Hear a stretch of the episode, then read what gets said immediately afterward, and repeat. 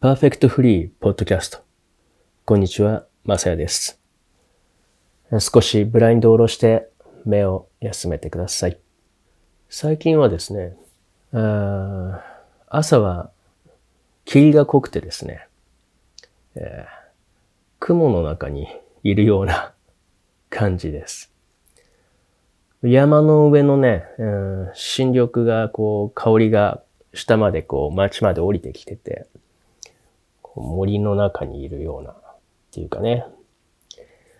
まだね、梅雨はろくがつぐらいなのかな。えっと、沖縄とかは梅雨かな。これからの季節はね、あ香りが停滞しやすくなるから、あの湿度が高ければ、まあ、空気中の水蒸気にあの匂いがね、残るからね、え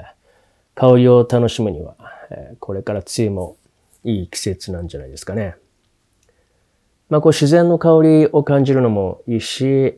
まあ、例えばアロマとかお香を焚いてもいいしね。そうだな、アロマだったら今はこういう、えー、状況なんで世界が、えー、ティーツリーとか、えー、いいと思います。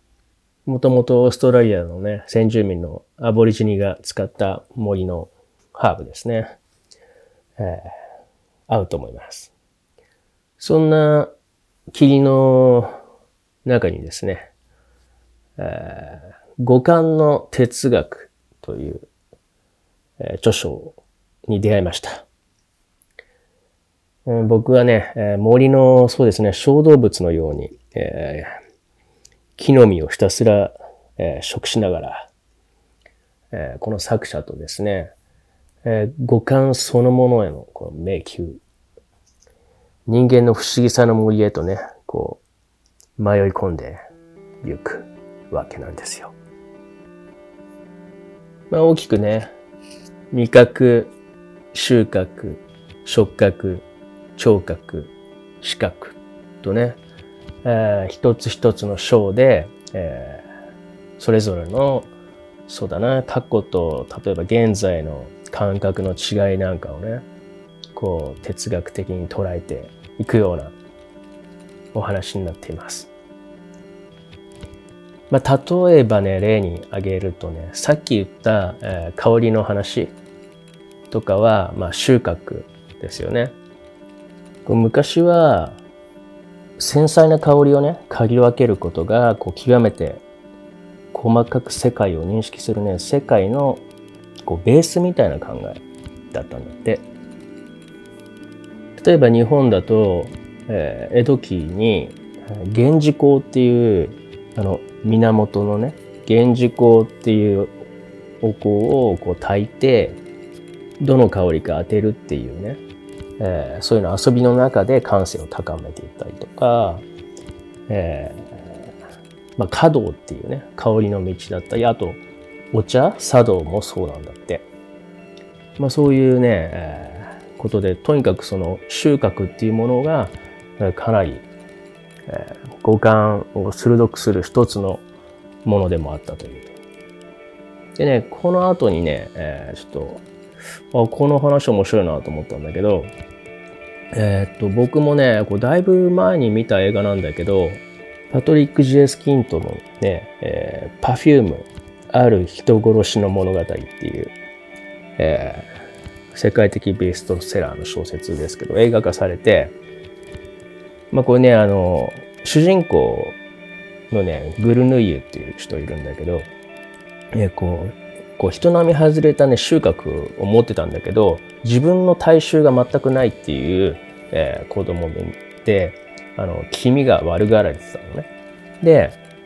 で、後にこのグルヌイユは、あの、自分でね、あの、ごく普通の大衆がする香水を考えて、で、それを自分にかけることで人にこう受け入れてもらおうとするわけなのよ。で、それがね、えー、見事に、えー、完成しまして、もう誰にでも好かれる、こう、なりすますことができるっていうね、えー、兆候のこう天才になっていく。で、えーまあ、この香りがね、爆発的にこう広まってって、まあ、世界を操るまでになっていく、そんな大きな力を持っているようになったんですよ。この匂いのね、性質をもう知り尽くしていれば、まあ、人の心を巧妙にこう操って支配することもできるって知ってたのね。で、人って例えば目なら怖いものを見ないとか閉じたりとか、えー、耳でも、えー、怖い音とか不穏な音をこう塞げば消えないけど、匂いっていうのはあの絶対逃げられないと。それはね、こう匂いは呼吸の兄弟であるっていうことなんですよ。もう絶対に嗅いでしまうと。だから匂いを支配するものは人の心を支配するというね。えー、そんでね、やがてね、ぐるぬいはね、こうすごくいい香りの放つね、女性と出会うんだけども、でその香りをね、手に入れようとしたくなっちゃうわけ。で、その香りだけを抽出するには、えっとね、こう、殺さないといけないのね。生きてるままだと香りがあの変わっていっちゃうからダメなんだよね。で、生きたこう彼女よりもその香りに見せられちゃって、え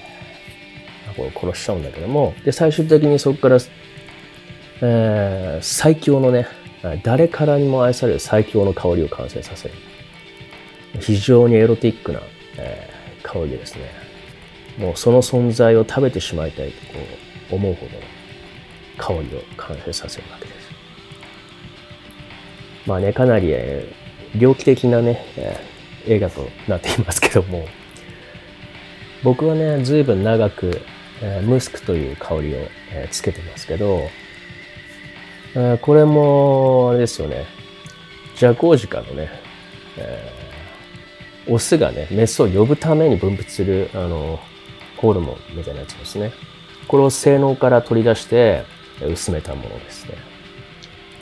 ね。割とこう異性を挑発して性欲をかきたてる、ね、香りっていうね。まあこれをもうやっぱ抽出するためには鹿を殺してね、エキスを抽出しなきゃいけないというね。生きている限りね、香りはずっと変化し続けるという、移ろい流れていくっていうことなんですよ。霧がね、晴れていくにつれて、やはり香りも変わっていってしまうのは、きっとそういうことなんでしょうね。えー、この収穫っていうとこね、ちょっと香りをたまたまこの本とね、リンクしたんで、ここをピックアップさせてもらいましたけども、えー、他のね、えー、感覚気になる方はぜひ読んでみてください。このね、えー、コロナのね、霧が晴れたら何も変わらない世界を感じるのか、それとも新しい世界を感じるのか。やはりこれだけね、鈍っていく五感を今どんどんね、研ぎ澄ませていかなければね、